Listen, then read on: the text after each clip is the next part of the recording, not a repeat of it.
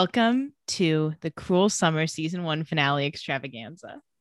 Extravaganza. We're dressed up right now. I know for those of you listening on your podcast app and you don't have the pleasure of seeing us, I have not only put space buns in my hair and worn lip gloss and a nice green eyeshadow look, I made a Team Kate button. She did. She's not lying. If I had really thought about it, would I have gotten a Team Kate t shirt? Probably. I feel like now that you mentioned you could have done the t shirt, feels a little lazy that you did a pin. Well, I didn't think of this until like an hour ago. Fair enough. I am wearing a full velvet dress, just like I did in the 90s. Cause you know what, bitch?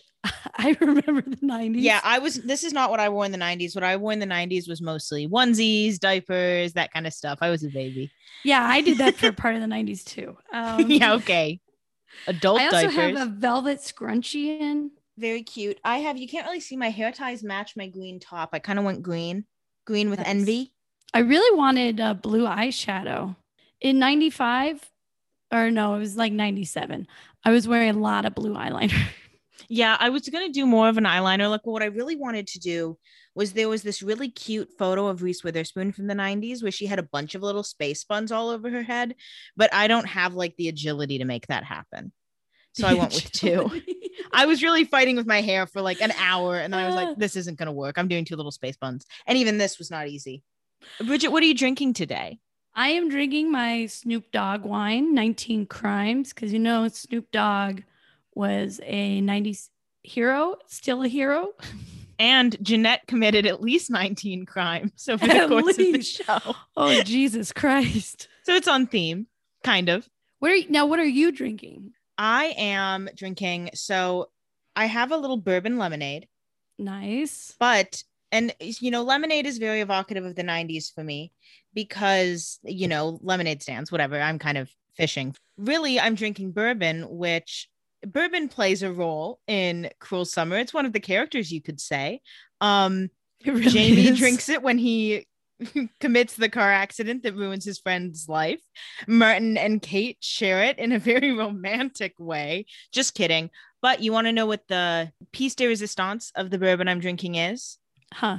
It is teen drama themed in that it is Brothers Bond, made Oh. by Paul Wesley and Ian Somerhalder, stars of The Vampire Diaries. Man, we finally circled back on that. I know it's actually pretty good bourbon. I do recommend it. It is expensive because it's a celebrity novelty bourbon, but it's actually pretty good. It's got a nice vanilla undertone, which goes well with the lemonade. Oh, interesting. So that's what Oh. I'm drinking today. Just want to say I'm not the only one with 19 crimes. Uh, of our guests here today put in the chat that they also have 19 crimes in their room. 19 So, Crimes is a classic. It's a classic, folks. Recommend it. So, first and foremost, we're going to start. It's been a long season of Cruel Summer. We've gotten to know these characters really well. So, now we're going to find out which characters we are. So, I'm going to open the chat and drop the link to What Else a BuzzFeed quiz. Bridget and I are going to take it, and we want our audience to take it along with us. And if you're listening on the podcast later, it'll be in the show notes so you can take this quiz. But we will read out the questions as we do it, just so you know you feel involved. So, Bridget, do you have the quiz open? You ready? Oh, yeah, you know it. Okay. What is your go to accessory? Glasses, hair dye, scrunchie, muscle tank top, choker. I think I have to go scrunchy on this one. I think I I either want to do scrunchie or choker. I'm definitely not picking muscle tank top because I can tell that's the Jamie answer. And I'm avoiding that like is it. Jamie or is it Ben? Doesn't Ben? No, it's all Jamie. Yeah, it's all Jamie. I'm gonna pick choker just to be different from you. Be different. You're wearing a choker. I am wearing a choker too, so that's uh, uh correct. Okay, favorite color: yellow, black, red, green, pink. I'm picking pink. Oh, I thought you were gonna pick green because you're wearing it. Oh yeah. Well, I like pink or red, but I'm gonna pick pink. Oh, this is difficult for me. I'm gonna, I'm gonna go green. Good choice. Okay, what is your favorite hobby? Roller skating, pranking, watching movies, driving, or breaking and entering? Ooh, oh, buddy, this one's tough. I love breaking and entering. That's Definitely close to the top for me. Here's the thing. I mean, this is the problem with the BuzzFeed quiz is that you can tell what the characters are because watching movies, you know, that's Martin Harris. No, watching movies is Vincent. Oh, yeah, you're right. And who knows what pranking is? I guess I don't know. That- driving is Mallory. Jamie. Oh no, roller skating's Mallory. Yeah, driving is Jamie because he got in a car accident. Some Um, of these must be like a Venn diagram because Yeah. like pranking is like could be Mallory, Jeanette, or Vincent. Yeah, but Mallory is the most passionate about pranking. I'm gonna pick for my favorite hobby. I'm gonna pick driving. I'm gonna pick watching movies. Okay, Martin Harris, go off. Okay, It's who are you? It's both. You bitch. who are you closest with? My friends, father, nope, mother, teacher, or partner? Okay, um, definitely not my teacher or my father or my partner, who is non-existent. So it's either my friends or my mom. oh, that's adorable. I know, You know who the mother answer is? Kate Kate, baby. makes me want to pick the mother. Um, it's either Kate or Tennille. I am gonna pick. Oh, I don't know. Well, because I'm close with my mom and my friends in different ways, you know. I'm gonna go partner because um, oh my god, you have a boyfriend. I have a boyfriend. that's um. I was gonna say that's Jeanette, but Jeanette's her dad. I'm gonna pick. I'm gonna pick friends. That's a good one. And I'm sure if your mom's listening, she understands. The She good news gets is my mom does not listen to the Cruel Summer recaps. That's Oh, is she not watching it? She's not watching Cruel Summer. No, she could not be less interested. But she's Um, still listening to our main. but she listens to the main. So th- that's another reason that I felt like I could pick friends because if my mom was listening, I would have picked mom. You would have even. We're, we're close in different ways. I just think for the sake of this quiz, and also I don't want to make it look yeah, like yeah. I'm trying too hard to get Kate. As everyone knows, I'm a big Kate Wallace stan. I don't want to be. wearing. You're wearing the pin. I'm wearing my Team Kate pin, which I'm gonna keep. Like I'm not throwing this out when this is over. No one's down. I'm gonna wear it for the season two premiere of Cruel Summer, even if we don't follow these same characters. But I digress. okay. The next question is which image speaks to you? Okay, Oh, I have to describe the images. Yeah, please describe. I want to Okay, you so one describe is like the silhouette of a woman in a top hat dancing under the night sky. Kate One is uh like a video camera, Mallory. Mallory. One is danger, do not enter, Jeanette. Jeanette. One is like four girls doing a heart sign. That's like Kate? one of the No. The side friend characters. Sure. And one is like a garage full of tools. Jamie. Greg? Oh, Jamie. Yeah, I he hangs out gon- in his garage all the time, huffing Yeah. fumes. Exactly. Just he hangs out in his garage regretting all of his life decisions, like how he ruined his best friend's life. I hate Jamie. Um I just want it to be known that in the chat does say the first one is incredibly or absolutely incredible. And it is and you know what? I'm picking the first one. I want to pick the first one too, but I'm gonna I'll go uh I'll go camera on this one. Okay, sure. We're doing a lot of recording stuff. Yeah. I can relate. I can relate to that. And I want to be different. Okay. Favorite hairstyle, natural hair, um, short bob, dyed hair, styled hair, or pixie cut. I'll tell you what I'm not picking is pixie cut because that's Jeanette. Oh yeah. I think I'm gonna pick dyed hair because my hair is dyed. Oh, that's a good call. Mine's technically dyed too, but I think I'm gonna go short bob because that's like the way I've been the last couple of years. More Sure. Bobby That might be the Kate Wallace answer because she uh cuts her hair in a short bob post in kidnapping. 95. Yeah. Okay. Strongest personality trait: secretive, loyal, strong, unique, or funny. Funny. And I want it to be known that the picture for funny is a pineapple and sunglasses. And if I wasn't going to pick funny, that would make me. And I am picking funny. if you think about it, my face kind of looks like that pineapple right now with the scrunchie in. If you think about it, I'm picking funny, of course. Oh, okay. And we have our answer. Ooh, First of all, before we just say our answer, Bridget, are you happy with your answer? I'm absolutely happy with my answer. I'm fine with mine as well. So who did you get? I got Vince Fuller. Oh, great. Let's read let's hear the description. I am a pure soul. I always want what's best for my friends. Oh, I have a little secret, but it doesn't change my character. And my friends can depend on me as I am loyal, almost to a fault. But really, do I have any faults? wow. That's nice. Yeah. When I set out to take this quiz, the only person I didn't want was Jeanette Turner. And I'm delighted to say I did not get Jeanette Turner. I got Mallory Higgins. Oh, I was hoping you got Greg. If I got Greg, I would be this this would be over. I was hoping for Kate, Cindy, or Angela, not even Angela, Kate or Cindy. Those are my real queens. But I'm happy with Mallory. Here's my description. People might think of you as the bossy, mean friend, but really you're just looking for the right place to fit in. You often use snarkiness to cover your true feelings. okay, calm down. um, maybe you thought you were an outsider, and maybe you are, but you might just become friends with the person you least expected. So keep your mind open. Okay. Least expected, and we'll love you back. Yeah. Fall in love and run away together.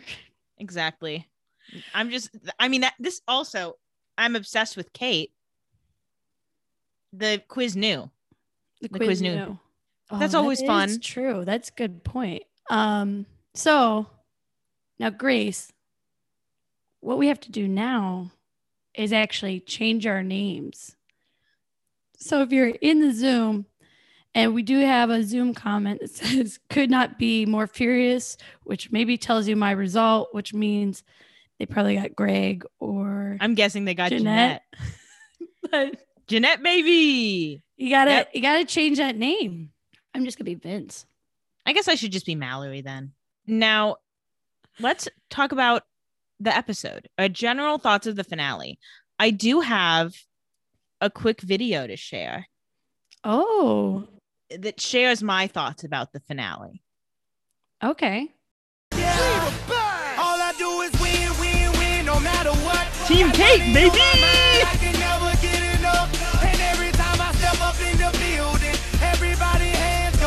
I was right. Okay, we'll get into it. But she's obviously still very wrong. Oh, we'll get into it, but no, she's not. um but overall general thoughts on the finale. I was quite satisfied. I think they answered every question. I don't think any stone was left unturned. And we we like we could have been in the writers room. i know. We actually did pretty good with our predictions over the course of the season. I'm gonna read the synopsis just to give us a review of what we saw Kate and Jeanette's world collide as the court date arrives, finally forcing the two young women to answer the question on everyone's mind. But the answer comes with a price that not everyone can pay. Sure. So we can break this up into a couple different categories because this is the end of a season. We're maybe saying goodbye to these characters, maybe not, but we'll get there. So we're going to just go through from, I think, least juicy to most juicy. Yeah. Or like outside to inside, maybe. Sure, sure, sure, sure, sure, sure. So the first thing we want to talk about is the parents of the show. The parents were their characters. They, who do we have? We've got Greg. We've got Cindy. We've got Joy. We've got Rod. Oh. On a lower level, we've I got of him as Mr. Joy. yeah, Mr. Joy. I think his name is Rod. Um, he really, you know, these parents are. Or is he technically Mr. Wallace? He must be well, but Kate's name is Wallace. But also, I think he's raised her for a long. time. Yeah, and he adopted her. Yeah, so I think I think he is Mr. Wallace. Anyway, Anyway. doesn't really matter. We see a little bit of the parents in this episode. My favorite parent moment in this episode is when we see them watch the Marsha Bailey show interview. When Greg is like, "She can't name you by name." Okay, Greg. What are you, a lawyer? Go Yeah. sell a house to a kidnapper again, King. I thought that was that was like very supportive. Well, you know like- me. I'm anti-Turner family, so I'm never going to be on their I mean, side. yes, the whole family is more deranged, more deranged than now when I think about that early sex scene where clearly the parents are doing it. It's like the first episode, or like it was a parents' anniversary episode. Do you remember this? And the kids are like, or it Oh, wasn't yeah. the first, but it, the kids When are like waiting for their parents to come out, and it's like clearly that they're like Having sex. having sex, and I that that was a huge red flag that we did not talk enough about was how how fully formed can your kids be if they're so aware of when you guys are having sex Well, here's, I mean, this is the problem with Greg throughout the course of the show is that he never treated Jeanette like an adult with adult consequences. And that's why Jeanette is the way she is. and he's also absolutely oblivious to what everyone else is going through Yeah. And then even when he realized that Cindy had been right and Jeanette had been lying to him, he didn't really change his behavior except like he threw a little tantrum at Jeanette for a while. Well, yeah, he went to like a depression and started neglecting her, which also, again, and we went to great lengths to say this, he should have taken her to therapy. Yeah. He should have, I mean, honestly, what Greg should have done is said, We're going to move towns. We're not going to stay in this town. yeah, somewhere where he could have gotten a freaking job. Yeah. She wanted to drop out of Oh. high school. He should have been like, Great. I understand why you don't want to go to that high school. Your life Do you sucks here." realize this whole show could have been derailed if if Jeanette's parents were just like, "Hey, let's just move towns." Well, I think the argument is that, as I said this, I thought of it. I think this story was in the world of the show making national news. So I don't think moving towns would have been quite that easy. But I don't know if they're releasing, if they would release photos of Jeanette Turner. She might have to change her name. I was gonna say, even if she, even if she went to like a different town, there's no way she would have been treated the same way she was treated in her hometown. It's like Casey Anthony. hmm I think you're right. But Greg does really nothing to help Jeanette. And then he kind of like blames it on his depression that his wife left him. He The doesn't as even blame it on his depression. He's just like, I don't know. He's I like, just "Well-" don't know. He's like, I don't know what to tell you, little lady. He's like the epitome of like a white guy. I just don't know how this happened. He's like, I don't know how this happened to me. Well, that's a, as I've said many a time. That's my problem with Jeanette, which she obviously learned from Greg, is both of them see the world as a collection of things that happen to them, as if they're like Yeah. a passive participant in their own lives. You're not. Some things you can't control, some things other people are putting on you, but some things are your own problem. It's a strong gene. He's like, Oh my God, my wife left me. Your wife left you, King. Look inward. Look inward. Speaking speaking of wife, what do you think about Cindy? I think it because she wasn't even in this episode. She wasn't even in this finale. She said, I gave her a bracelet. I told her not to sue this girl and I dipped. She's embarrassed, bitch. She said, I'm not going to be in the country for this trial. I'm over it. And every timeline, just And you know over what? Good for Cindy. Yeah, I'm She- not mad. She is the smartest woman on this show because she stopped being involved in the bullshit. She's the only one who got out. I think you're onto something. Stan Cindy forever. She said, I will not be there anymore. I'm a flight attendant now. Now that we're talking about it, Cindy might have won the show. Oh, if there was a winner on this show, it's Cindy. Yeah, next Next season, Cindy Main. I love it. Yeah, the chat's rooting for next season Cindy Main, and as am I. I, I mean, I've been a fan of Cindy ever since the episode where she left Greg. I didn't. I was kind of anti her in the first few episodes. I'm not going to revise this history here. Well, we had we didn't have all the details, and Yes, Joy was very aggressive. and Joy has a certain.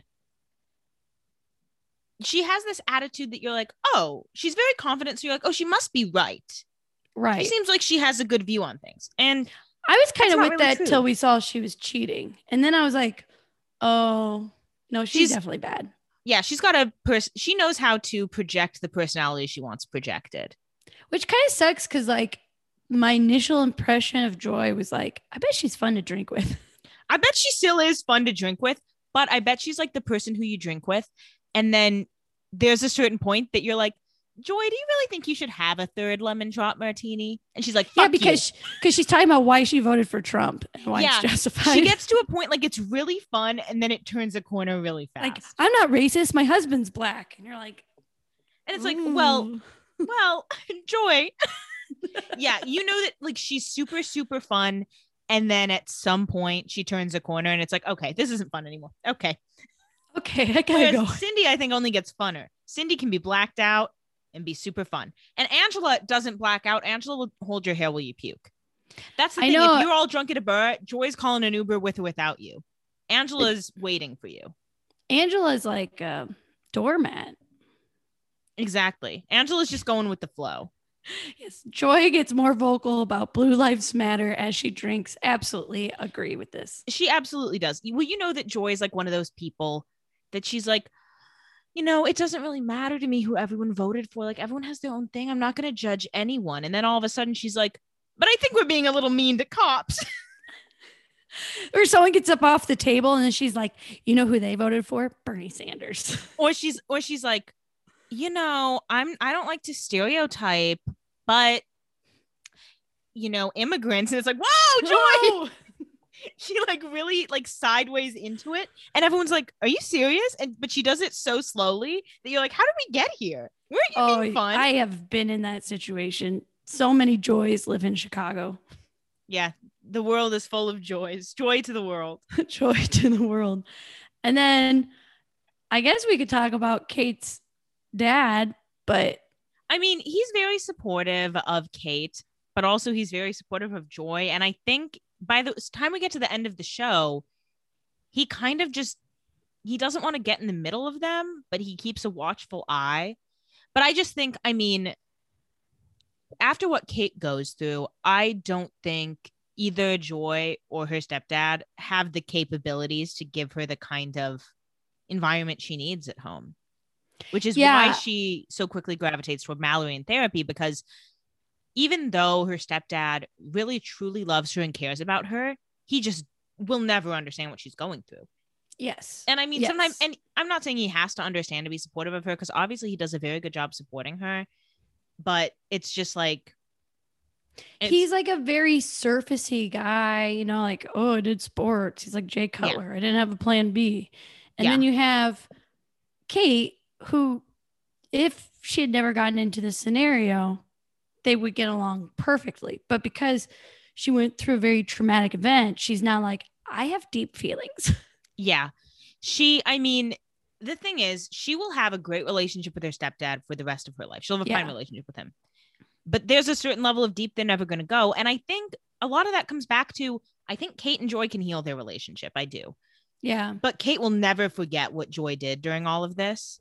And I think her stepdad sticking with Joy is kind of a red flag to Kate subconsciously. Yeah. Well, it's like when Kate calls home and she'll like talk to her mom for a bit and she's like, okay, now put dad on. Mhm. She'll, I mean, she'll have a fine relationship with her parents. She'll work through all of this. But what Joy did and what her stepdad then supported by be- staying with Joy, that's never going to be forgotten. Yeah. That's always going to be in the back of her mind. yeah. I mean, that's part of, I feel like that's just part of developing. Like, there's still people you must have grudges against that you felt betrayed you in your teen years. Oh yeah. Oh yeah. There's some people that I know that there's uh, like I know there's no reason to dislike them. But that teenage dislike runs deep. It's, it goes to your bones. Yeah. I, I could meet them and I I just would never want to talk to them again. Yeah. I don't have many though cuz I'm really well liked and popular, but that's just me. Yeah. That's why you got Mallory. Yeah, Um, exactly. so- yeah, Mallory's super well liked and popular. In my I'm to next time I take it I'm going to try to get Kate, see if I can. Well, I think you can. I mean, we are I'm sure I good at- can. Yeah, it wasn't that hard to guess. Okay, let's let's- talk true love, soulmates, Jamie and Jeanette. So I put them on the list next because I really don't think their re- relationship is that juicy, but I It's do not. feel like we can't ignore it. Well, clearly, I mean, we see at the end of the episode when Jeanette is doing her Marsha Bailey interview, she says, like, well, I've got the best boyfriend ever. And by context, we're meant to believe it's Jamie. And Jamie never sobered up. Like, I mean, he did some good things in this episode, like apologized to Ben. finally. Yeah, I'm like, oh, did you not do this before? and he he hooked up Ben and Vince, which we'll get to, but he's still very much a trash bag teen boy. Well, I think, and this is Jeanette, I think Jeanette can't let go of the fact that Jamie was like the it guy. And yeah, then she dated him. And I know we're meant to believe their relationship was, you know, deep ish. We didn't see a lot of it. And obviously, through the whole course of the show, they have been ramping up to get Jamie and Jeanette together. And they did it. And congratulations to them. But I do not know where this couple's relationship goes. Yeah, she leaves him as soon as she meets somebody with money and higher status. Yeah, because Jamie doesn't know. I mean, we saw, so they met in mall jail, whatever. And so I think That's where they connected. They met in the Oh yes, food they court. met in school. They met in the regular mall. Um, they met in uh, common mall area. next to a kiosk. Exactly. Well, he was making out with Kate. Um, normal, normal, uh, cute me right there. yeah. God, wish that were me. Um, but they kind of bond in mall jail, and she's like, "Oh yeah, like I'm a troublemaker," and he's like into it. So I think there's a part of that troublemaker spirit that Jamie is into because obviously he loves breaking the law and committing vehicular manslaughter. But I think at a certain point they'll get close enough that Jeanette's going to be like, "Hey, we should like break into that house over there," and he's going to be like, "What?" Or because I don't think she's ever going to tell No, anyone They're the gonna truth get of, close enough, and she's gonna say, "Hey, I think we should commit larceny." and he's going to be like, "What?" She's like, "I'm sorry. Do you not fucking love me?" yeah. I'm just like, "I'm sorry. You're not supportive. You're the worst boyfriend in the world." And then she's gonna meet like a startup tech and be like, Oh I'm yeah, she's gonna meet like, you know, a Mark Zuckerberg type. "No, she's gonna meet like the guy who started WeWork."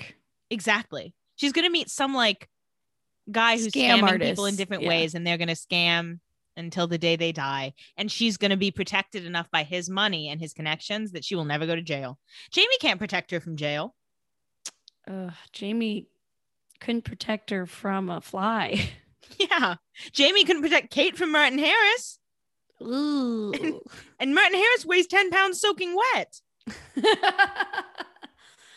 I mean, how did he not see the signs? I know. I mean, as an as a noted anti Jeanette individual, I think Jamie and Jeanette deserve each other.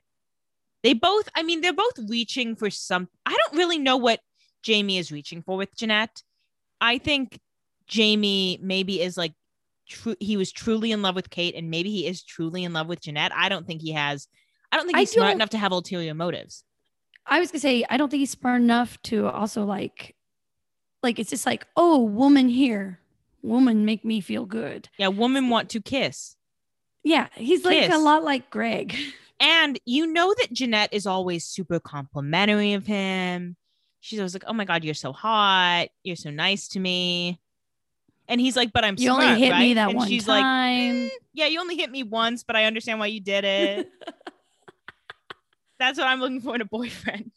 Cute, addiction to alcohol, only hits me once.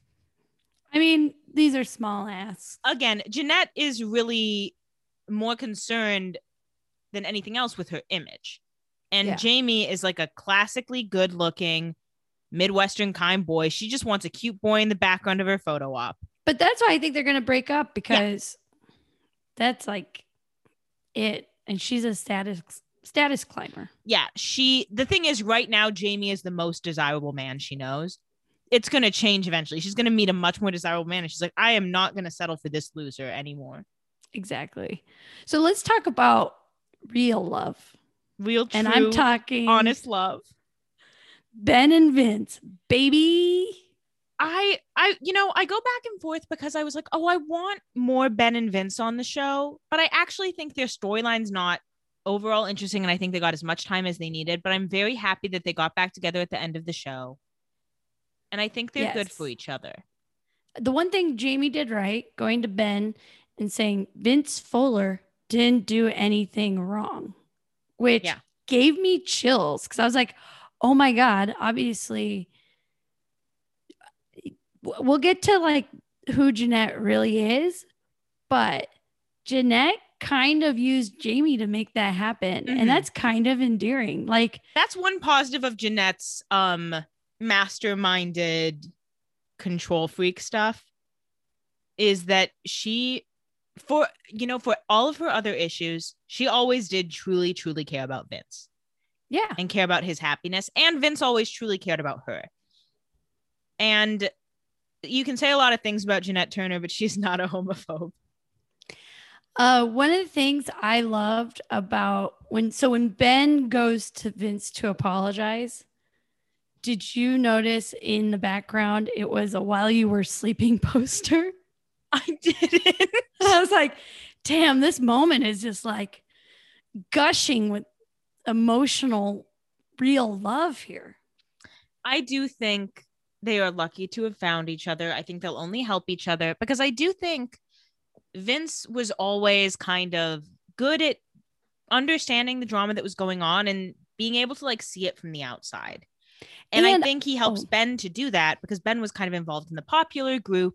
And so he kind of makes Ben see that there's more to life than being popular in high school. Yeah, I was so proud of Vince when he said, I'm black and gay in Texas. I know. He said, first of all, sorry that your arm got scraped or whatever happened in the car accident. Doesn't seem that detrimental. I understand, but Hey, he still has full use of that arm. yeah, I'm like, I think you can still play football if that's what you want, but I don't think that's what you want. It's unclear what Ben really wants. out of life. quarterback. Yeah, be the kicker. You don't need to use Like, your you arm for that. yeah, you, you could transition. Yeah, I mean, I think Ben and Vince really bring the best out of each other and they keep each other out of the drama of this small town. Because Yeah. Ben's best friend Jamie, we saw what that kind of relationship was like. So I do mm. appreciate that Jamie did something for Ben by hooking him up with Vince again and making sure he's happy. But I think the next nicest thing Jamie can do for Ben is never speak to him again. he like thanks him like you brought us back together and i want to repay the favor by saying you're no longer welcome here Yeah. Jeanette someday is going to get the invite to Ben and Vince's wedding. And Jamie's to like see the pictures on Facebook. And he's to be like, hey, Ben, why didn't I get invited? And Ben's like, because you drove me drunk and injured me. Like, we're not friends, Jamie. just because you told me it's okay to be gay doesn't resolve all the other stuff. He's like, thanks for not being a homophobe, but I still hate you. thanks for being an ally but i'm still kind of upset Yeah. we, we still have some issues here. And I don't Yeah. want to work through them.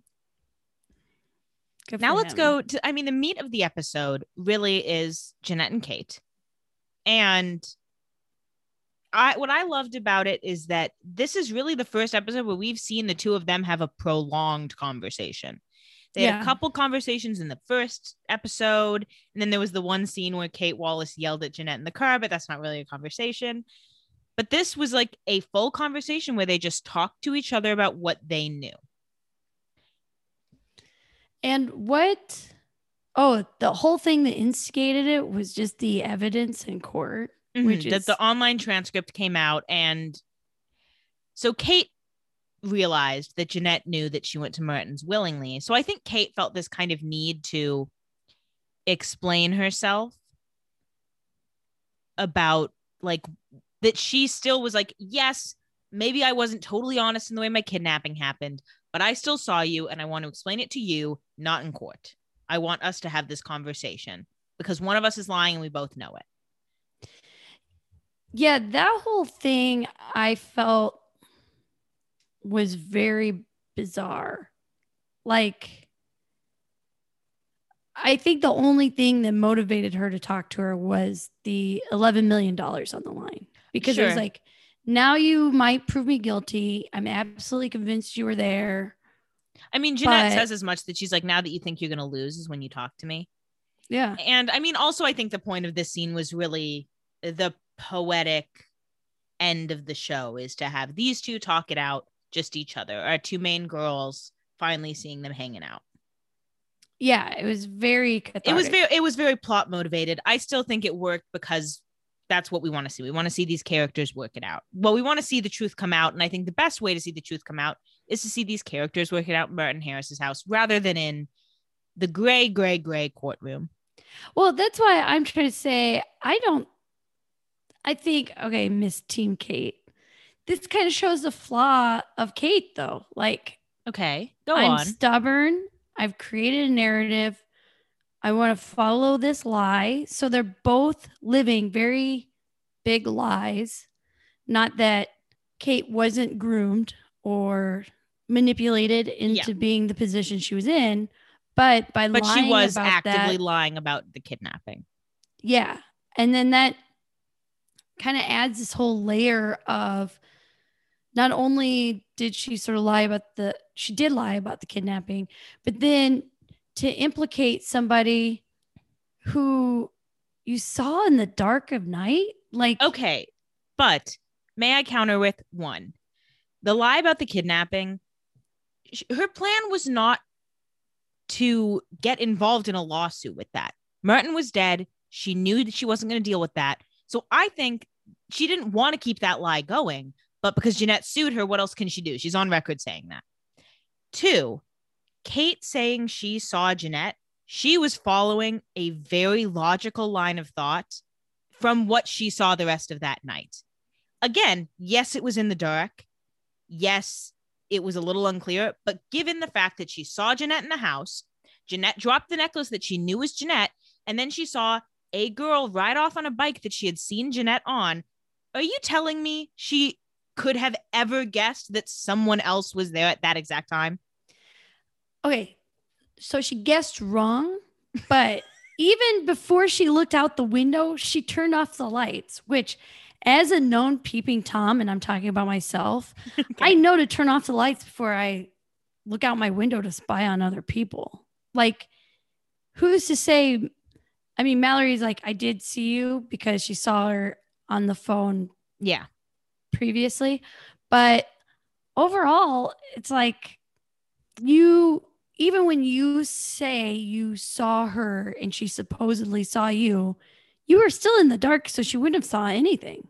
Yeah. And much like Mallory's narration of it, that's the same narration I would have had. So, like, the whole thing is really convoluted. And when you figure out the, the truth of the matter, it just shows you how convoluted what Kate says is and what's really being hidden. And it's fucked upness. Yeah. Well, I mean, I think that yes, Kate made some assum- some assumptions about based on her logic, but I think her logic, knowing what she knew, is sound. I think she truly did believe that Jeanette saw her.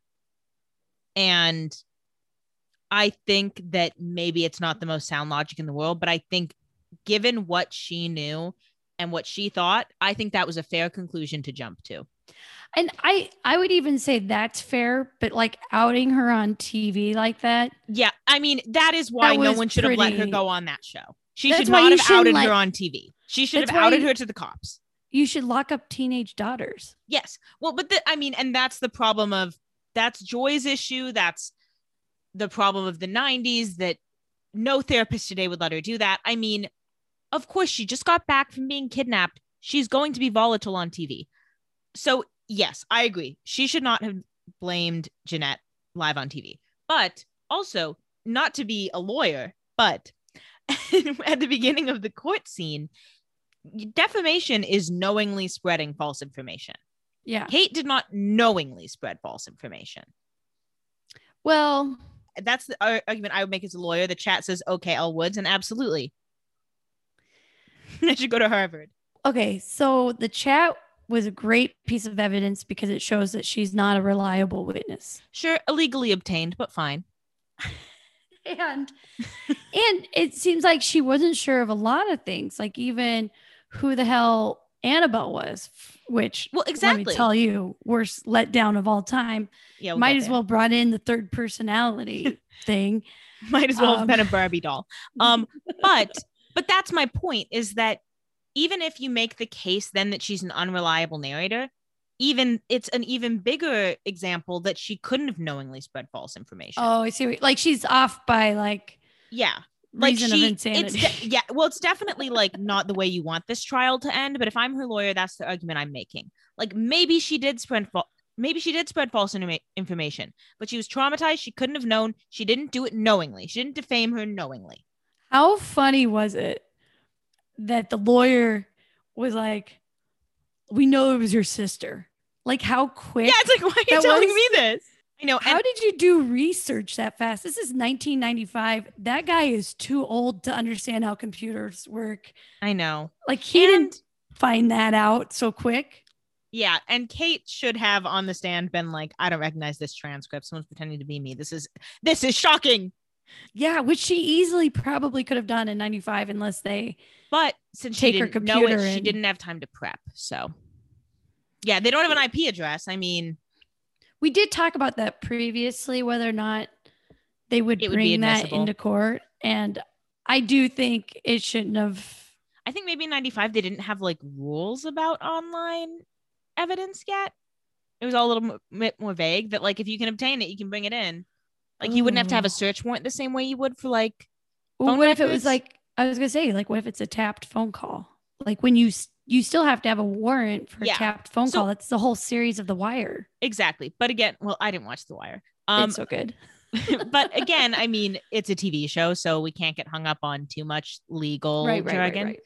Because otherwise, But- that lawyer would have never found out it was his sister so quick. Yeah, exactly. I do. I mean, I do think that evidence was illegally obtained and probably wouldn't have been admissible in court. But I get for the purpose of the show, that's the quickest way to move everything along. Right, right, right. Okay. I understand. Okay. Um, I mean, yeah, I'll give you that. and at the end of the day, listen, it doesn't really matter because Jeanette, yeah, she didn't see Kate, but she sure did hear her, as we see at the end. So even though Kate's Hey, logic we the are most not there yet. Okay, I'm just saying, even though Kate's logic isn't the most sound, she ended up being right. Um, should we play Would You Rather? We should. So we're playing a Jeanette and Kate Would You Rather. In the chat, feel free to play along. Basically, you just pick Jeanette or Kate. Now, obviously, I imagine I'm going to pick Kate from any of these. Bridget, I imagine you're going to pick Jeanette. But we've played this game before, and the answers always surprise us. So, Okay, now when we disagree, should we do a drink? oh, yeah, when we disagree, we'll drink. And then we'll explain our reasoning. Okay. Who would you rather fuck? This is honestly easy. It is easy. I think it's. I think it's Jeanette. I was gonna say Kate. Cheers, bitch. What's your reasoning for Kate? She's hotter. Agree. She's been with someone more experienced. Agree. I think that's a great point. She's fluid in her sexual identity. Mm-hmm. Um, those are my top three that are coming to mind right now. Okay, Why would you my- pick Jeanette? First of all, crazy. so, hey, Um, Kate has her own trauma now. well, and but that's and but here's my other point is that Kate's clearly got some trauma with sex. Yeah, I do. uh, The chat is saying, and I agree. Jeanette would either be really, really good or really bad. Yeah. but I think there's a level of trauma that Kate has that I think could be hard to work through. And so if I'm just fucking her, I don't want to work through everybody's trauma. Yeah, but okay, that's going to be able to push her trauma down. let's say you have great sex with both of them. Okay. Who do you think is going to be like more baggage and like calling you all the time and then developing some codependency? I think Kate. I think Jeanette will never Jeanette's call me going again. to show up to your house with a boombox and be like, "We're not done fucking." Maybe. I think Jeanette would be like, I don't have time to get involved with anybody. My life's too rough. That's what Kate would do, and I'd be like, Okay, I guess Thanks I think the there's an petting." argument for both. I think there's an argument for both. Okay, who would you rather marry? This one is super, super easy for me. Yeah, I don't think I want to marry either, but You have to marry one though. Okay. I'm marrying Kate. Kate, yeah, She just has more empathy than Jeanette she has that family money. And I don't want Greg to be my father-in-law. Oh God, can That's you enough imagine? reason. Like at least you can drink with joy. Yeah, I do think I would like. I think you know, not for nothing. I think I would be very good at like he- healing the relationship between Kate and Joy. It's okay. Everyone's mom's like that. I'd be like, oh my have god, have another yeah, one, sweetie. yeah. Be like, let's all let's open another bottle of wine and unpack this. Happy New Year, everyone. Okay, who would you rather kill? This one's easy for me. Oh. This one's harder for me. You can also, I think, if let's say you can kill and you can pick how you kill them too. So it can be very passive or very active. And you have to kill Mm, one. Obviously, I'm killing Jeanette. I know. I don't know. It's hard for me to pick one to kill because Talk me through your thought process. I mean, Right, yeah, look, maybe yeah. If I talk it out, I don't want to kill either of them. I really would rather kill Martin Harris. Yeah. But if I have to pick one of them, here's the thing. I just feel like in the world as a whole, Jeanette is going to cause more trouble than Kate will to society. You hear me? Yeah, she does have a little bit of like some Casey Anthony energy. Yeah. So that she will kill again. I mean, she hasn't killed, but she will. Crimes escalate. We've all but seen now she's feeling like what well, she's feeling like she can get away with with. anything. Yeah. I mean, we'll we'll break down Jeanette, but it is like uh if I do something good, then I'm allowed to do something bad. And she lives kind of like Yes. in this duality. Transactional. Yeah. Like what was that H that Showtime show Dexter? She's a little bit of a Dexter. I didn't watch Dexter, but I believe you.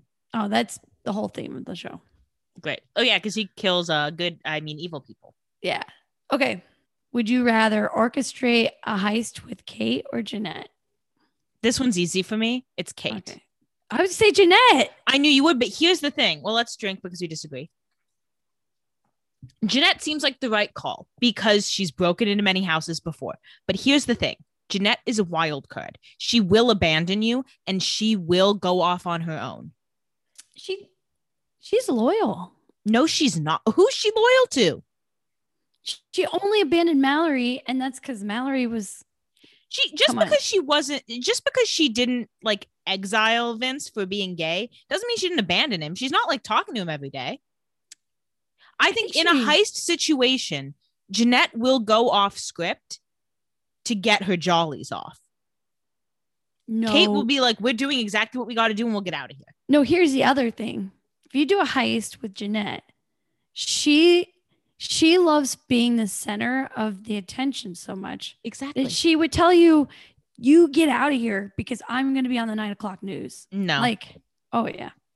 it. And then she'll go on the nine o'clock news and tell everybody why she's innocent from the heist. She would go on the nine o'clock news. This is the thing. She would weigh her options. It could go either way. She'd either be like, oh, you leave because I want to be on the news. Or if it became clear that she wasn't going to be on the news and she was just going to go to jail, she'd leave you. I don't know. She's We all out for herself. If it's positive for her, she'll stay. If it's not for her, she'll leave. It's unpredictable. Whereas Kate will go down with you or run away with you, but she will not leave you stranded somewhere. okay. Agree to disagree. Agree to disagree indeed. Okay, here's um oh here's an interesting one. Who would you rather have set you up on a blind date? This one's easy for me too. This one's kind of hard. I'm trying to think who. Because I'm going to be honest. Oh, I'm going to be honest with you. Neither one of them are very considerate people. But maybe so, but here's a real here's a real quick answer why. Here's my logic. Kate knows more people. She's more popular. Oh, yeah. I'll go Kate. That's good. Yeah, That's good. There's just more options. Yeah. Because I don't think either of them would pick a particularly good match, but my odds are better with Kate because she Yes. knows hotter Yes. guys. Yes. Abs- that's true. That's true. It's a it's a it's a little logic jump. You got to It's think. a good. It's a good social status. Yes. Who would you rather have as a bridesmaid? Kate. Yeah, Kate. More money. More She's like not going to be wearing an ugly wig. yeah, she's not going to cut all her hair off dramatically. ruin my whole pictures. She knows how to behave when it's time to behave. Mm-hmm. Wait. Who would you rather build IKEA furniture with? This one's a tough one, actually. Yeah, I I think I know. I think I'm gonna say Jeanette. Yeah, I'm gonna say Jeanette too. Why are you saying Jeanette? Okay, so there is a chance that Jeanette will fuck it up and then tell you it's IKEA's fault. Yeah. However, she's a little bit um like built for building furniture. Like she Yeah. has that attitude of like, I'm gonna do this and I'm gonna do it right. Yeah.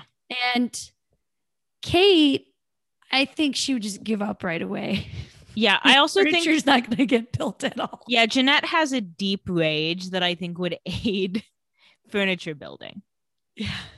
I'd be like, you can use the hammer. She'd be like, I that's exactly what I want to do. I was gonna do that anyway. Yeah, she'd be like, I want she's like, I already have the hammer in my hand, queen. She's like, I have She, two hammers. she was actually holding it behind her back, like, yeah. oh, She was about to hit me with it. thanks for saying that. Yeah. She'd be like, Oh, I was like, Were you gonna hit me with that? And She's like, only if you said I couldn't use it. I'd be like, Okay, okay. okay, cool. gonna- Um, I'll go get a drink. You keep Back building. Okay, who would you rather oh, who would you rather see a movie with? Ooh. This one's a little tricky. And I think also I know who I know who though. I know who too. Okay. You say okay. What's yours? Jeanette. I say Kate. Okay, Do you wanna know why I didn't say Kate? I do. Because we watched her watch a movie and she started crying. And while it's very validated, Okay, that's a good point. during the movie. You want to know why I picked Kate? Because she's Why? rich, so she'll buy me snacks. Oh, she'll bring the the treats. She's like, get whatever you want. It's on my mom's card. I'll be like, three hot dogs. My mom gave her gave me her Amex because she still feels bad. So you can this is you can see exactly what we value in a movie going experience. I'm like, I don't care what you're doing next to me. You can cry the whole movie. I've got hot dogs. I'm like, if you fucking cry once, I'm out. it doesn't matter how many nachos you have. I'm carrying my nachos out the door. Fuck this. Okay, here's a question. I think you could go either way on this. Who would you rather rear end with your car? Like I'm rear ending into them. Yeah, we can do we can actually do both. Like who like if they rear end you or if you rear end them. Oh, okay. We can do one of each. Okay, so who would you rather rear end with your car? So you rear end them. okay, Kate. I think so too. Because Yeah. I don't I think she'll be like, oh whatever, it's my mom's car. Like it she'll, to- still to be a bitch, but like there's insurance. yeah, It's she's not gonna be as worried about it because she's got enough money. She Yeah. she'll probably depending on the mood she's in. She'll Jeanette probably be will like sue you for defamation. Yeah, Jeanette's gonna be like, my car was eleven million dollars. you bitch. And by the same token, who would you rather have rear end you? Kate. Kate, yeah, because I could be like, oh yeah, you're paying for this bitch. And she'd probably be like, I understand, that's fair. That's fair. We got money. Like, we have money. Dad, I Dad will did it. It's my it. fault. Yeah. Yeah. Those are both those answers. Do you have any other? I, I think that's all a good would you rather question. Oh, let's okay, there's one more. Oh, let's do who would you rather call to get out of jail? okay. th- This is multi layered Yes, because as the different years go on, each of them have different relationships with the police.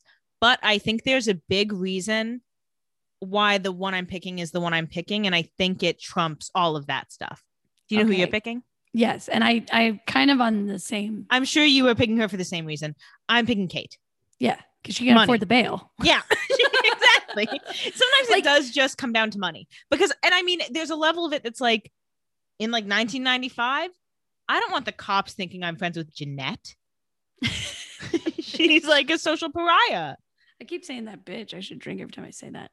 I know. Um, yes, and Jeanette is can be very loyal, but she just doesn't have the bailout money, and Greg is not gonna help shell anything out. And bail doesn't get paid with tears. Sorry. And again, I think like if this is the same thing we were talking about about orchestrating a heist. I think if I called, if I was in jail and I called Jeanette, and then she got a call from Jamie, she would go to Jamie first. I think she Oh. would um, abandon me. I think Kate has nothing better to do. I don't think that's true because I think Jeanette likes feeling special. And that I think that comes out. Oh yeah, she likes feeling like a hero. Yeah, that definitely comes out in this. Yeah, series. she wants to be like she wants to have the attention on her, and a good way to get attention is to bail out someone Yeah. because then they will be obsessed with you. But that's would you rather? I stay team Kate, but Jeanette has her purposes. She's good for some things. Here's something I want to ask you. Yeah. $11 million. You think that's a fair price for the defamation that Jeanette was put through? Okay, here's my question to you. Okay. I would love to hear. What it. doesn't like a lawyer assess that value? You don't, don't just go to a lawyer and say like, I should have eleven million dollars. That number comes from what your lawyer thinks they can get Yeah. out of them, and it's Oh, always okay. higher. It's always a higher number than what you would actually get Sure. But I in think most cases. so. The question I'm really asking, because the point is, they basically say that the $11 million is like payment for opportunities that would be lost over the course of her life because of this and al- already prob like they're probably also saying they're probably also including lost opportunities prior yeah. so you're also of high school, etc. yeah so, she can't go to you're including whatever she would have paid for high school whatever she would have paid for college you're including having an after school job like there's So probably you- a lot so- that goes into that assessment So you think $11 million is a fair price? It seems high, even with all that in mind in and it seems 1995. high for 95 so i Yeah. feel like that's just like a a writer's oopsie like we or like we want our viewers to care about the amount of money because in 95 it'd probably be like one or two million dollars and people Well, there's a like, there's a line in the beginning where they're both pulling up to the courthouse, and one of the reporters is like, "Jeanette, don't you think eleven dollars, um, eleven million dollars is a little steep?" those So- reports they people don't talk about how great those reporters are in rural texas to show up to this court case and asking these provocative questions Well, I think again, I think we're meant to believe in the world of the show. This was national news. I think they're coming from all over. That's Oh, CNN. that's true too. That's CNN, baby. yeah, CNN said we got to get in there. I don't know who's on the news then because I was famously a baby, but you know I look, I don't know who was on the news then. that's true. Okay, let's talk about Annabelle. Ugh. Annabelle, as it turns out, is the gun, and I can't believe we didn't see this coming. I can believe it because we thought this show was way more elevated. Well, I think this was a good move because everyone was looking for something really crazy. And I think because of that, it is elevated by picking something that no one would have guessed by picking something so simple. I think that was the best choice they could have made. That would even be fine if okay, so all season they play with like how vulnerable Kate's memory is. Mhm. And it's like she murdered the motherfucker, which when I saw the blood on the carpet, Uh, that was my first thought. Yeah, me too. I was like, oh, I was like, oh, oh she killed him. She killed him. And we're going to walk through the trauma of how she killed him. Yeah. And then they were like, Anna, Annabelle's a gun. It was like, this is in that moment. I was like, this is a trash show. My visceral reaction because they personified it so much. And even, oh God, even when she was at that camp trip, remember when she Yes. called herself A- Annabelle in the allegory of a girl who disappears?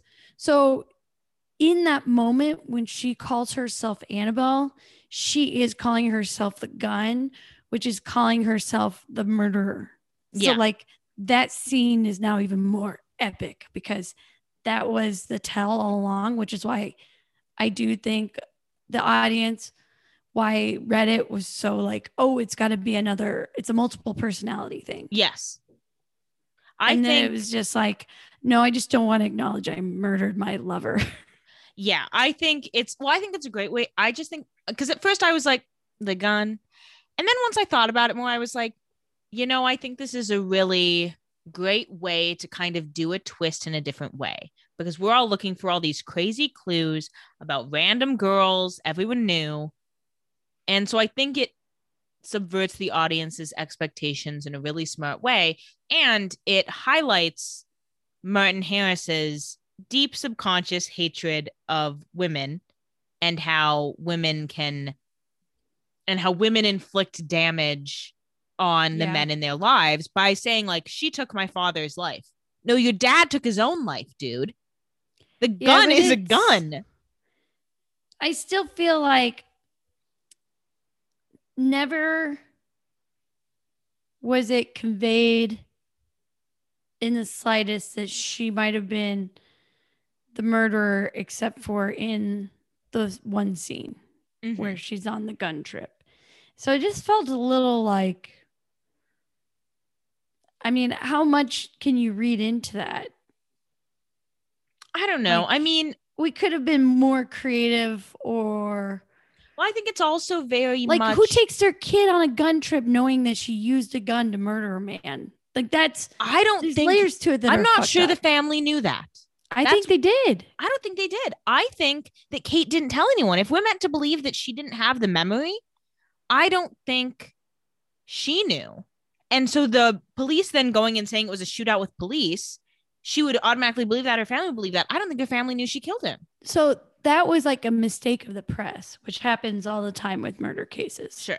Like the press just misreports something and then everybody's like, this is what happened. I think her parents would have known because cops would have been like, yeah, we found her in the basement and she clearly shot this guy. I think So I they think said the the, parents- cops lied though. I thought they were like, that's what was reported, is what they said. Oh, maybe. And I'm not sure the because then Jeanette's knew. like, oh, like, oh, I had no idea because it was reported that way. And then Kate's like, yeah, and I think that's why I internalized that. And my my therapist says that's normal, which is also like, But that's the thing is that if it was known that she killed him by the parents or otherwise, the therapist, you know, maybe she wouldn't have told her outright, but the therapist wouldn't have been like, Who's Annabelle? Let's work toward getting that memory back. The therapist would have been like, Okay. Like she she would have handled it differently if every if at least the therapist and the parents would know. And I don't think they did. I think they did. I think the reason the therapist wasn't like Annabelle was gun, wasn't it? Was because she was working with Kate and probably why Kate was in therapy. I mean, aside from Kate was in therapy because she had been kidnapped, I think a large part of it was like, you murdered a man. So we kind of have to like send you to a doctor. Sure. And probably under the advice of the therapist, it was like the parents not didn't a- tell her. yeah, or they probably told her, but it was like she's not acknowledging it, and we don't know what to do. And therapist, And then like, the therapist was like, Don't bring it up. She'll yeah, come to it in her own time. yes, yes, I don't know.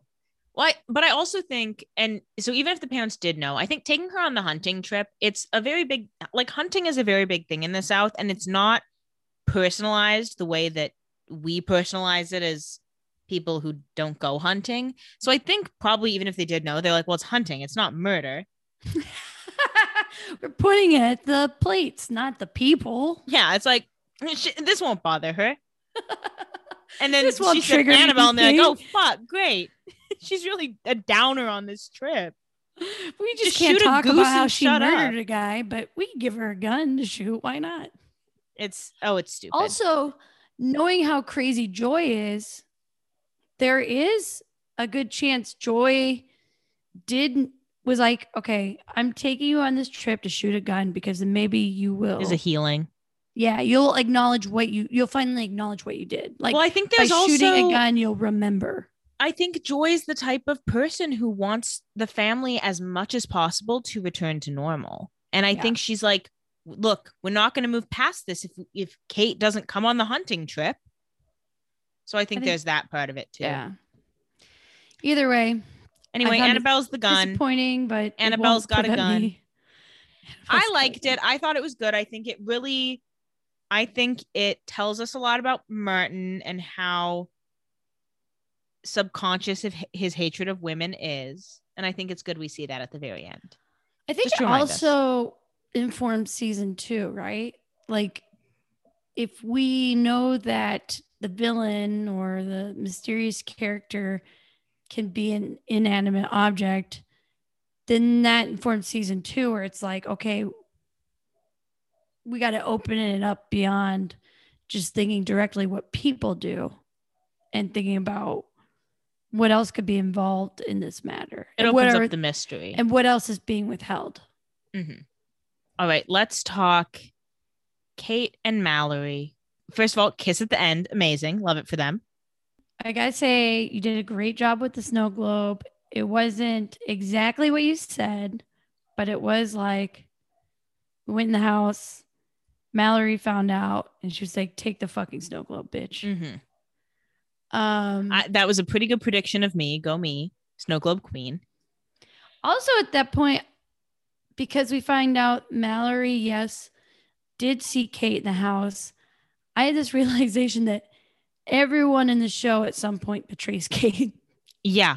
I it was so very hard to, justified in hating everyone. it was so hard to watch that because as we know Twitter hates Mallory and I was like god now they're really going to turn against Mallory. Yeah. And I read an interview with the showrunner where they were basically the whoever was interviewing her I don't remember what publication was like so Kate forgives Mallory for something that she really hated Jeanette for. So what's the difference there? And the showrunner's like, well, there's a different relationship there. Is that when you are friends with someone and you know they care about you, you're willing to understand things on a different level than someone you don't know or care about. yeah. And I think that's the heart of it. And I do think, as someone who, you know, obviously I got Mallory on the quiz, I'm a Mallory apologist. I think that well, now you have to be. I know. But as I watched the episode, I do think that Mallory's point was correct in that what she thought she saw was a girlfriend of Martin's. And she Yeah. didn't know Kate that well. And by the time she realized it was Kate, she was already free and she was becoming friends with Kate. And there really is no point at that point in saying anything. But she did do a news interview where she said Jeanette's guilty and a piece of shit. well that's mallory's own deep-seated issues i i do think ma- i do think at a certain point i mean i do think had their lives ran their course and the defamation trial weren't a thing i do think at some point in their life mallory would have told kate i do think eventually she would have I don't know. She might have choked on it. That scene where she was in the truck crying her eyes out because she knew oh yeah her secret. And Kate's like, let's just let's just dance.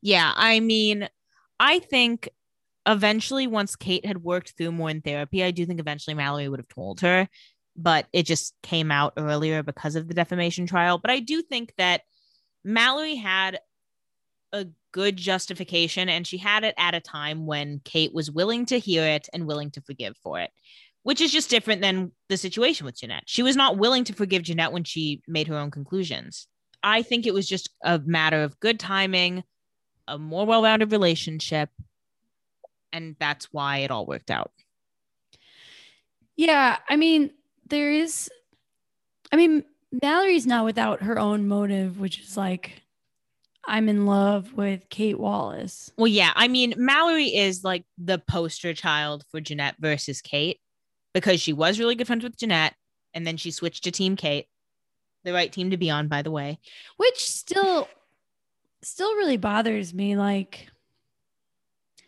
mallory isn't without and oh yeah. if it's mallory was a bitch. Mallory was a bitch the whole season. She was like a bossy bitch who bullied her friend who yes her friend did end up kind of being a little bit bananas as we'll get to. But it's like Mallory is also flawed, which is good because then it's like a well rounded character. Mhm. But it's also like there's a little bit of a, everyone's a little bit of a creep. yes i don't, but i don't think that mallory thinks she's without fault. I think her issues with Jeanette that then manifested the way they did, I think it was unfortunate. Like they're teenagers and they're dealing with all of this in real time. I think I think Mallory's actions will not always justified or understandable. Also, I gotta say, Mallory's reaction. So Kate makes this announcement on the news or like outside the courthouse. Yeah. Like, I'm dro- we're dropping a lawsuit. I want to Jeanette didn't apologize. Jeanette didn't see me. Mallory's reaction to all of this is to start packing all of her shit into a single suitcase and to get out of town. Well, because I do- was pretty funny. Well, yeah, because Mallory knew that if Kate knew that Jeanette didn't see her, that Jeanette told her that Mallory saw her. And that's the thing is Mallory having the snow globe then was a power move for her because Jeanette could have thrown Mallory under the bus as easily as Mallory could have thrown Jeanette under the bus. And the snow globe was really her only bargaining chip. Yeah. they kiss again i don't know as far as this couple goes i think they're a good couple for each other right now i think they will be friends for life i'm not sure they will be a couple for life so let's talk about jeanette It's time to talk. Let me- about let me tell you i went on twitter after i watched the finale Oh, did you? I forgot to do it. people on twitter were like oh my god i can't believe we believed jeanette all this time and i said not me bitch i've been team I- kate since episode one I've never been fully Team Kate, but I've also said, I think for most of the episodes since the beginning, that I also think somehow Jeanette is guilty. sure I don't know if I still am not sure if I hold it against her. Not. I mean, it's super fucked up that you'd hear like, "Oh, this girl who's been missing is in a basement," and you don't do anything. But I also, like we've talked about before, the morals of being in your teens and doing something you're not supposed to be doing really clouds your judgment of when you are put in a position like no one would have really been mad at Jeanette if she said, Oh, guess what? Kate's in Mr. Harris's basement. And I know that because I snuck in. She would have gotten off okay. But I think in that moment, it was just too complicated for a 16 year old. You are such a Jeanette apologist. She smiled. She knew exactly what she was doing. She w- didn't not report it because it would be complicated. She liked that Kate was in the basement. She could have anonymously tipped. Caller ID didn't exist. She could have said she was walking by and she saw movement in the basement. There's a million excuses. It wasn't that complicated. She smiled at the door. She did it on purpose. Here's my other question though. How were the cops honing in on Mr. Harris?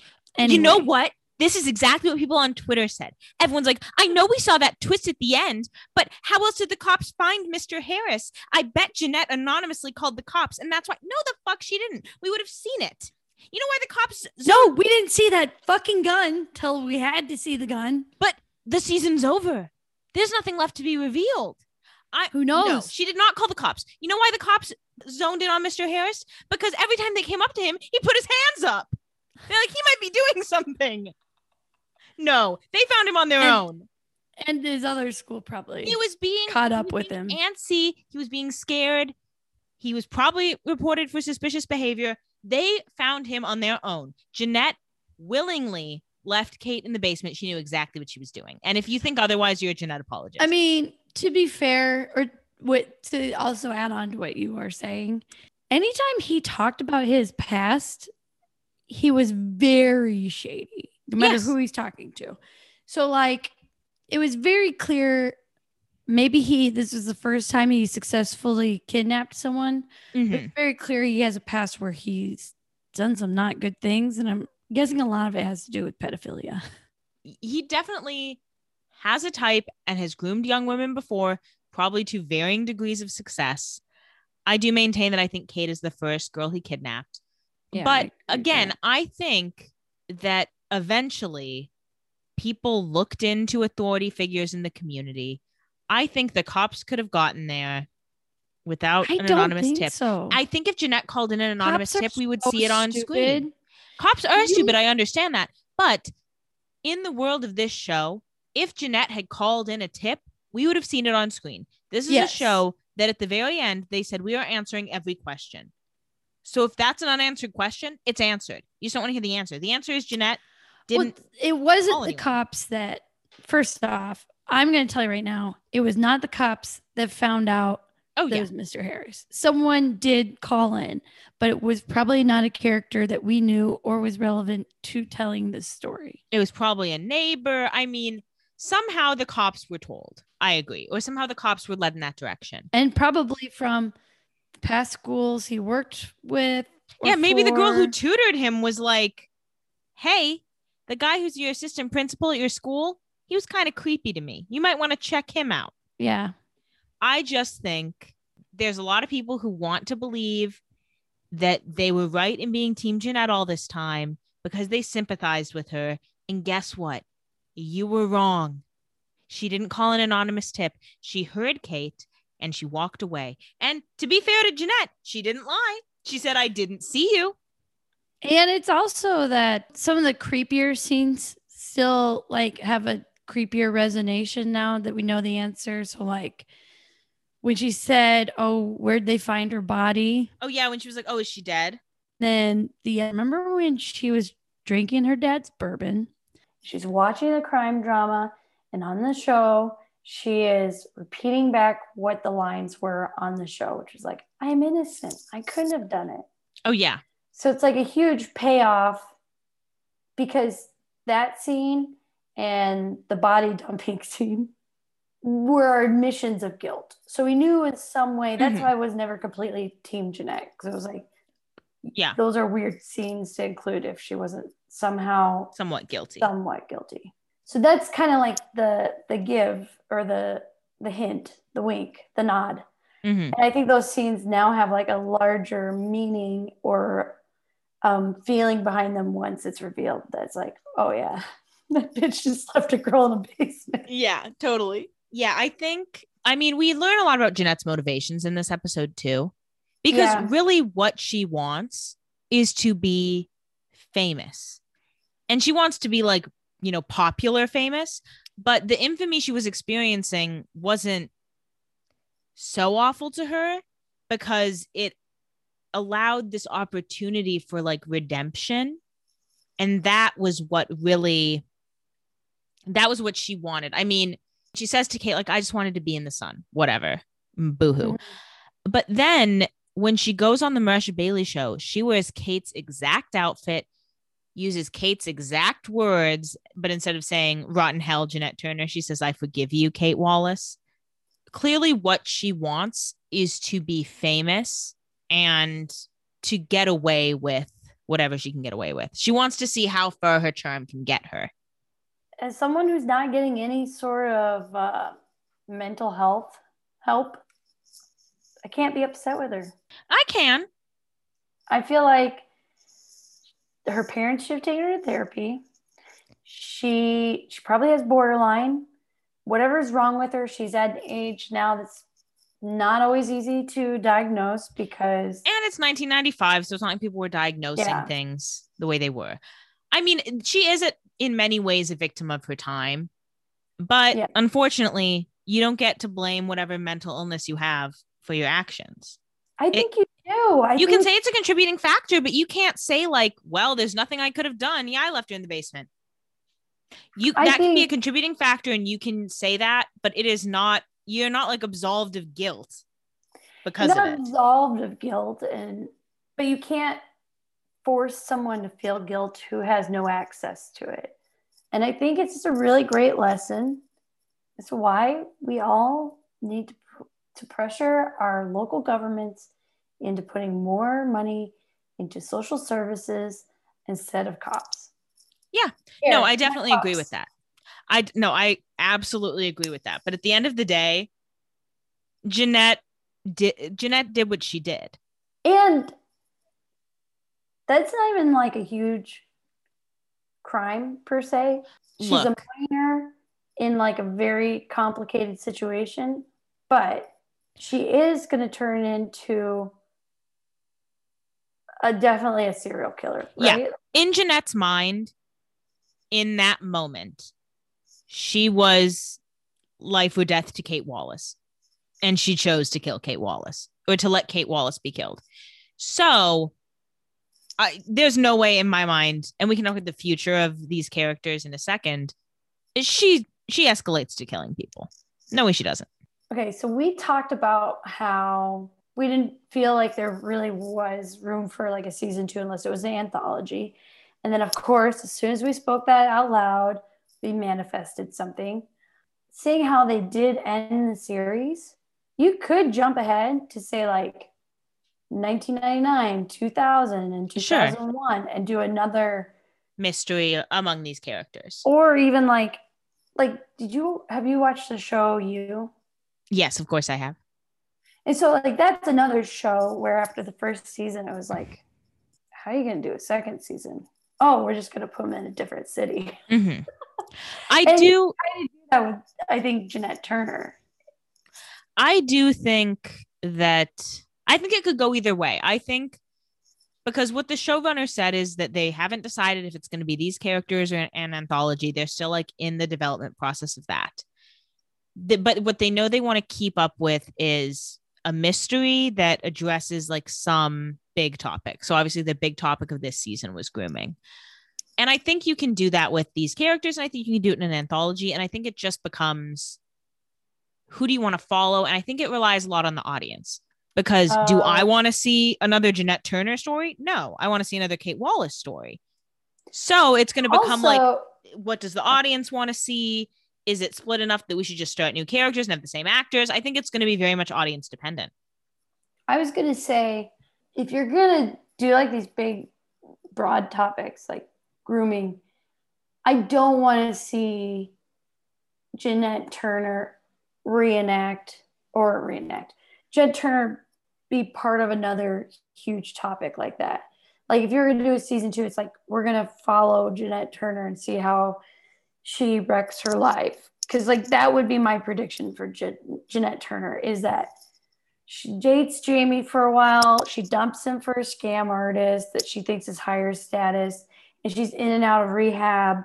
She's doing a lot of like messed up things in her life, but at the same time, she's like donating and volunteering to social services and like local charities, and that's not the that's not this show.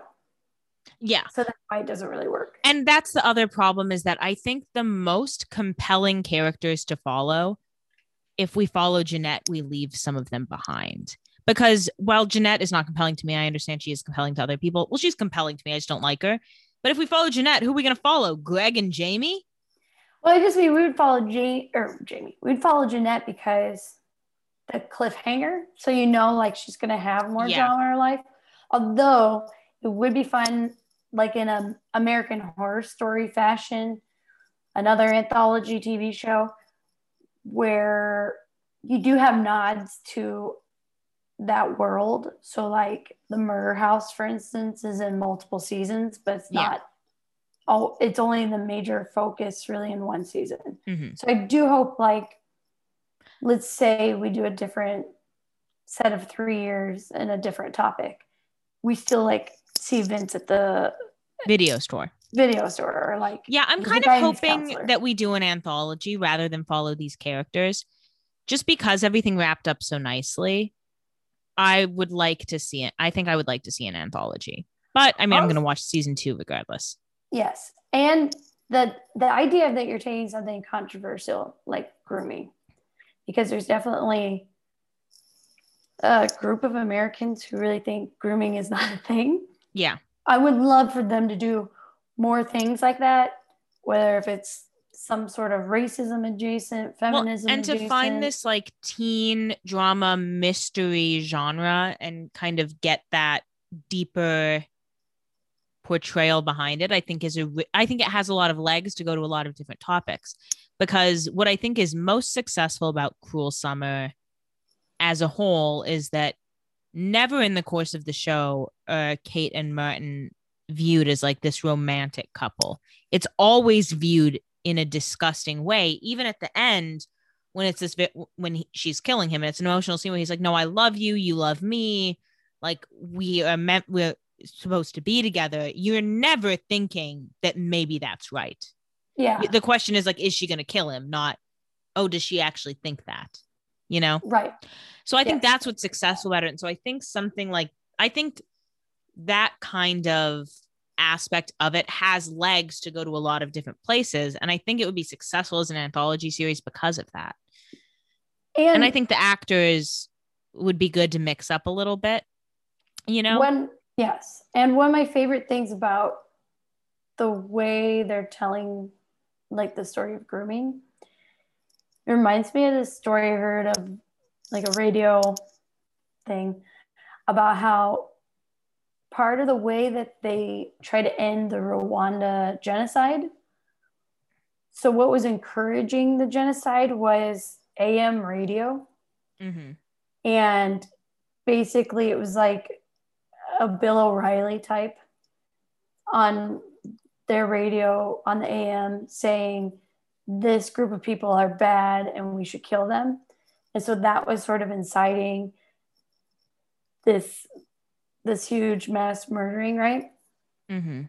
And so what they did to combat that is they developed a radio program that was like basically like a radio soap opera where it was like we're gonna do themes about accepting these people and what happens when we integrate with each other and i feel like that's kind of and maybe i'm like over ambitious here but i feel like that's kind of the same thing about cruel summer is like you're reaching an audience that normally watches like melrose place or the oc and Mhm. there's a certain level of this is just like juicy goss sex Soapy, soapy someone's gonna die someone's gonna come back to life mystery. Yeah. but then adding that actual element of we're gonna talk about a really hard topic and we're gonna also help you understand it Yeah. In a not in a not very after school special way. yeah I think it's, you know, I think it's got a lot of legs to go a lot of seasons doing that. And I think if we follow these same characters, we kind of lose that aspect of it. exactly yeah you that's what i and that's why or we just see these characters experiencing a lot of bullshit and then it's just Degrassi. Yeah, and that that's initially It'll get old. I felt like there's no way they could do a season two, but the anthology thing, I think they're onto something. I think that's why they threw it out in the interview. They again, I think they're really wanting to see what the audience of this show wants to see from the show. And I that's hope. what gonna that's what's gonna inform a season two. yeah, I hope there's enough vocal people who are like, Yeah. let's do it. Anthology, please. So let's talk just to close us out. We're gonna talk about where we think all these characters are in 2021. but we should start with the outside going in. Oh yeah, let's start with uh Renee and Tennille. They live in Skylin and they're on the PTA. Oh, 100%. Do you think Tennille knows that her father is not her birth father in 2021?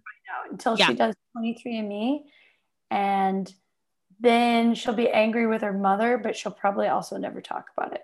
Well, yeah, she'll be an adult by then and she'll be like, well, I mean, this is my life, whatever. Yeah, Like, there's nothing to do about it now. Okay, let's talk Ben and Vince. They're still together Endgame. in 2021, Well- I think. Or if they're not together, I think they are still friends and they're friends with each other as partners. They are still in each other's lives. They live in like either LA, New York, or Palm Springs. Oh, for sure. They have a I'm trying to very well rounded gay community in 2021. They're they're probably in Austin. Ooh, yeah. They probably moved to Austin. We want them to be a forever couple, but in reality, they But they're go definitely in each their- other's lives. They're very good friends. They go to Gay Pride one year, and it's just as the catalyst for let's open it up, which is the catalyst to this. I met someone I like more. yeah.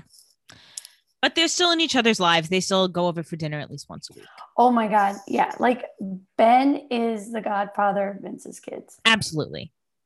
Yes. Absolutely. Okay, let's go to well, Martin Harris is dead.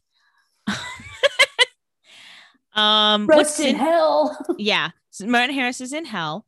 Um what about Joy and Rod? Do you think they're divorced? no. I don't think so either. They're forever. Yeah.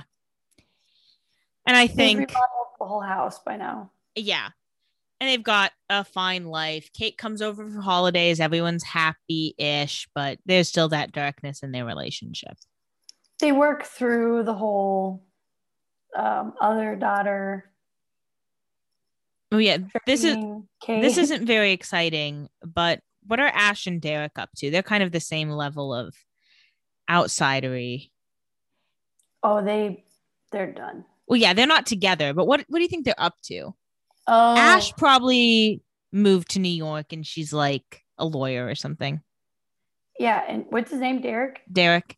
Yeah, Derek's a bartender. I was just gonna say he's absolutely a waiter or a bartender. He he started working at Angela's bar, and now he's like her manager. yeah, he's either the manager at Angela's bar or he like opened his own bar. No, no, no, no, no. Yeah, no. You- You're giving him too much credit. So now do you think do you think Greg and Angela are together? I don't think so. I think they are. I think You Angela's- do? I think Angela was very is was is very accepting of Greg's melancholy, sadness, and so she just feels like it's a way of life, and she's glad they got through the whole Jeanette mess, and she probably thinks Jeanette's a good person, and that I think Angela and Jeanette are still friends. I don't think Angela and Greg are together. I think Angela travels a lot now. She Why do you think? Wait, why do you think she left Greg though? What would be the catalyst? I think she didn't want to be involved in all the drama. I think she wanted to get out of this small town at a certain No. point. First off, she moved to that small town. I know. Well, I think Second maybe off- we don't know a lot about what Angela, what caused Angela to move to that small town. So it's all Well, yeah. speculation. She might have her own drama. And second off, she's very well aware of the drama that came with Greg from the beginning. So that's not gonna end things. The only thing that would end things would be like Greg not paying the bills. And then I like, think you know? Greg- not paying the bills. I'm fucking done. I think Greg only gets more insufferable once Jeanette is quote unquote exonerated because then he just thinks he's smart.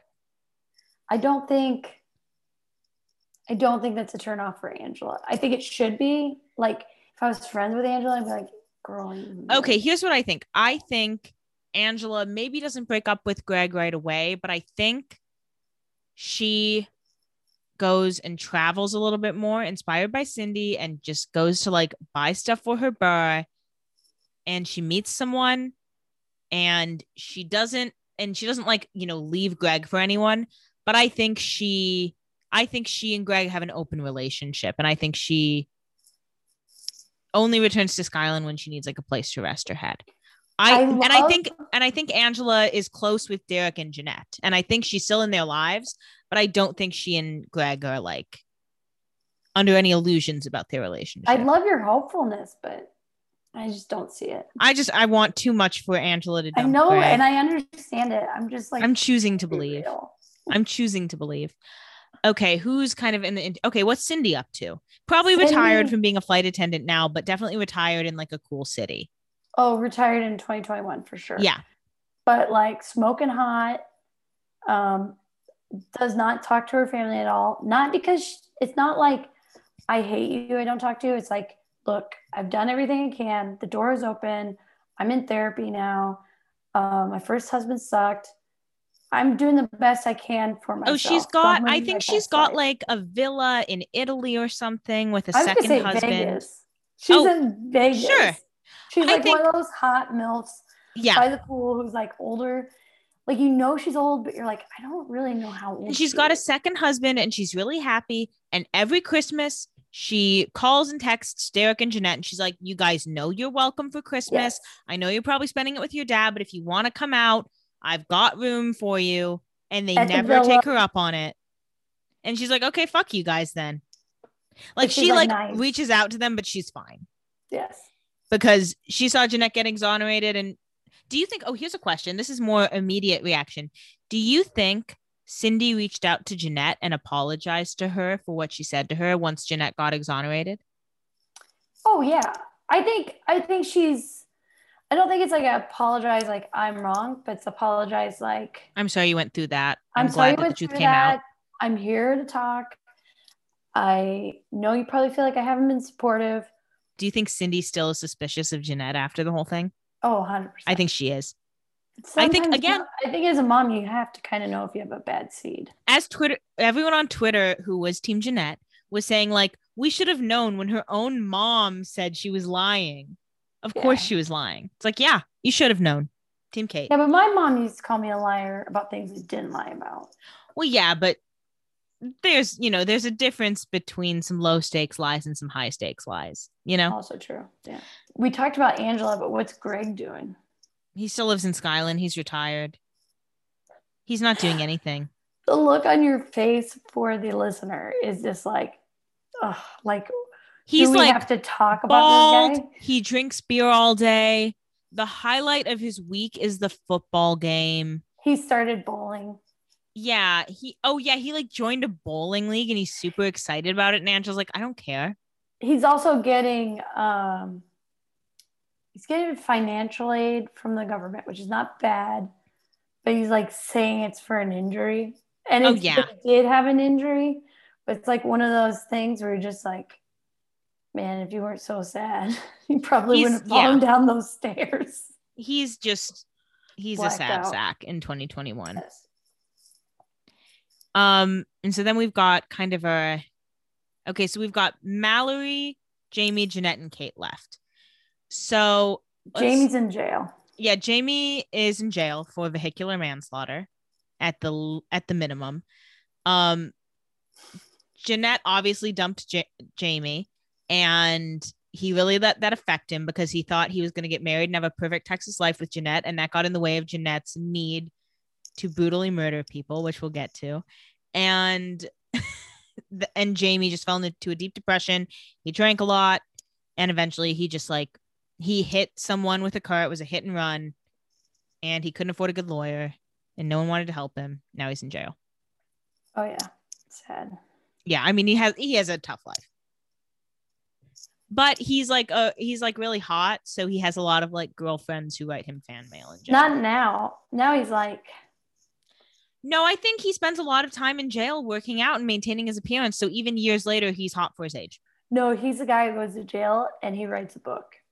Oh yeah, it's not. it's not even book. that good, but like white people are excited to support it because they're like, this poor white boy's in Like, jail. oh my god, it's a convict. And He it's like a the tell-all. ways. Yeah. about Jeanette. Oh yeah, he writes a book about Jeanette because we'll we'll get to Jeanette.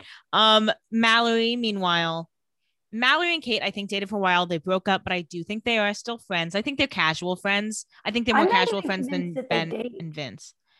Yeah, I guess maybe. th- I think they maybe. I think Mallory tries to say like, hey, maybe we should date, and then Kate's like, I can't, I can't handle that. I think Kate's got some residual trauma Yeah, that I I said it before that maybe she doesn't think will affect a relationship with another woman, but will. And I think Mallory has trauma too because I think she's got some kind. I think she's very afraid of her sexuality. I think she's got some internalized homophobia. Kate's got trauma. I think they have too much trauma that any relationship is not going to get off the ground at Yeah. their age. So I think in 2021 they like keep in touch, but they're nowhere near as close as they were. But they both, but I think Mallory is a lesbian who lives in like Sedona and has like Ooh. a yoga retreat she runs out of her backyard. I wouldn't even say she has a record store. Okay, sure. You know what I mean? She's like, Yeah. I'm still, I'm still wild and like a punk. Yeah, she has a record store in Joshua Tree. Yeah, yeah, yeah, yeah. Good for her. Good for her. We're proud of you, babe. We Happy love you, Mallory, even though everyone else hates you. And then to our main girls, Kate is, I think she's a senator. Oh, I think she kind of spends a few years rebelling from what's expected of her. And then I think eventually she lands on once she's kind of worked through her trauma a little bit, I think she's like, I want to be, you know, an advocate for grooming, for sexual assault. And so I think she spends, I think she drops out of college, volunteers with women's shelters. And then eventually she's like, I will go back to school. She gets a poli sci degree. She runs for the house or something. I don't. I think she starts her own nonprofit Oh, sure. She's got the money and too. becomes a lobbyist. I don't see Oh. whole like I'm a I'm gonna make laws, but like Yeah. I'm gonna influence laws. That makes a lot more sense. Yeah. Lobbyist makes sense. And She stays rich. oh yeah, and it's all her own money, so she can like Do whatever she wants. that against Joy. Exactly. And she, you know, she has like a mansion in like Boston or something. Like she knows, And like she has a a summer or winter home in Tahoe. yeah. And, you know, she's always very like generous, like, oh, well, we can have Christmas at my house this year. You know, it's just bigger. Yeah, Like on the surface, generous, but really she's like, fuck you, mom. yeah. I'm not going back to that shitty place. I'm not, I'm never going back to Texas. Yeah, for She sure. She lives in like New England or something. and her Mallory are not really talking. It's not that they don't like each other. They it's just grew like- apart. They just Yes. they catch up like once a year. They have a really long phone call and they're like, we should do this more often, but they don't on each other's birthdays. Yeah, there you go. That's one. Um, and then of course the piece de resistance, Jeanette. Her crimes escalate and she's a serial killer. I don't think she's a serial killer. I think she has borderline personality disorder. Well, I think her path can go a lot of different ways. I Oh, think 100%. like I think if she starts going to therapy, yeah, of course she's not a serial killer. And uh, and it depends on what she gets caught doing because obviously like at the very least she's going to keep stealing stuff for a while in this immediate aftermath because that gives her a quick rush. So if she gets, you know, arrested for theft a couple times, I think she goes to like court mandated therapy and eventually figures it out. I think her path can go a lot of different ways based on what she gets caught for, what her sentencing is, and how she reacts to that sentencing. I agree with that. I highly doubt she becomes a serial killer because she doesn't have any like real abuse or severe head trauma. But if she were to be a serial killer, she'd be an angel of mercy. Well, I mean, she would be like, she'd be like, well, I'm helping. Yeah, it'd be like, I'm a star nurse at my hospital and I'm killing people because they want to pass on and people But it I'm wouldn't be- really well. But it wouldn't be based on what people ask for. It would be based on her opinions of what is best for people. This is the problem is that I think, I think Jeanette's going to become a real estate agent because that's what her dad does. And I think that if she did escalate to killing people, it would she would be an angel of mercy, but it would be much more self-motivated. I think she actually goes into marketing. Marketing has all kinds of like very pushy, I'm super cool, but not very knowledgeable types. And Sure. so she wouldn't have to learn how to do anything. And I don't think it's real estate because real estate would like kind of ground her. And to be good at real estate, you have to sort of be interested in it. I think she's, she's interested in going into people's houses. Yeah, so she's a marketing type. I think she's Invite me over agent. for your party, and I will tell you why you should do your content marketing with me. I think she's a real estate agent or she's an Avon lady. I think, I think she goes into marketing and is hanging out with a lot of not good people, but you wouldn't know it unless you like dug a little deeper. They're high-powered, what not she good people. presents. Yeah, She's hanging out with people who are rich and awful. She's been to a cockfight. yes, she's climbing that status tower. She goes on the black market. I don't blame her though. Live your best life. I I mean, I don't think Jeanette should live her best life, but I'm anti Jeanette. and I remain anti Jeanette. And all I have to say, Team Kate was the right team to be on, baby. And I just want to say they're all terrible people and you know, it was it was a great show to watch. Yeah. great season one. We can't wait to see season two. Whether it's an anthology or we follow these characters, we will be watching. We will be recapping. That's season one. If you guys have more questions about season one, put them in the submission box you can find on our Instagram at the Gossier. It's also on our Twitter at the Gossier. And Bridget, where can everybody find you? You can find me on Twitter and Instagram at Bridget underscore Suckett. And I just want to say thank you for joining us on this live stream. And for those of you who are listening afterwards, thank you for joining us. Um, it's been fun and a privilege to recap these episodes with you. Grace, where can people find you? You can find me on Instagram and Twitter at the Grace Piper. And just to echo what Bridget said, thanks for coming along with us on the ride that was Cruel Summer Season 1. We had a lot of fun with you guys, and I hope you guys keep listening. Give us suggestions for um, other new shows to recap. Grace and I are talking maybe Gossip Girl, but we're pretty open if you got something juicy. Let us know what you want to hear. We are but servants of our audience. That's it for tonight. So we'll see you guys soon. Bye. Bye. Ooh,